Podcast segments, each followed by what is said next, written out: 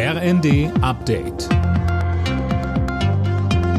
Stündlich neu. Auf den Punkt informiert. Ich bin Colin Mock. Guten Abend. Der Vermittlungsausschuss hat grünes Licht für das Bürgergeld gegeben. Das Gremium aus Bundesrat und Bundestag unterstützt den Kompromiss der Ampelregierung und Union.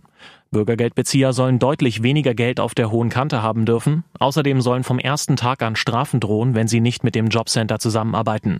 Arbeitsminister Heil sagte, dass heute im Vermittlungsausschuss der Weg freigemacht wurde, ist ein gutes Zeichen für die Demokratie in Deutschland. Sie ist handlungsfähig, auch wenn unterschiedliche Mehrheiten in Bundesrat und Bundestag sind. Und deshalb sehen Sie heute einen Bundesarbeitsminister, der sich freut, dass ab 1. Januar das Bürgergeld kommt und dass Hartz IV in Deutschland überwunden wird.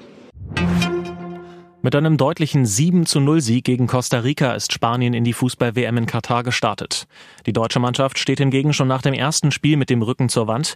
Die DFB-Auswahl verlor gegen Japan mit 1 zu 2.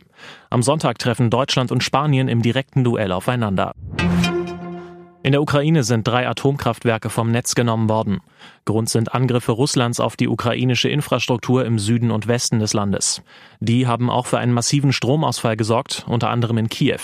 Bundeskanzler Scholz hat die Angriffe Russlands erneut verurteilt. Er sagte, Das Handeln Russlands zeigt einmal mehr, wie rücksichtslos und erbarmungslos der russische Präsident Putin in diesem Krieg vorgeht.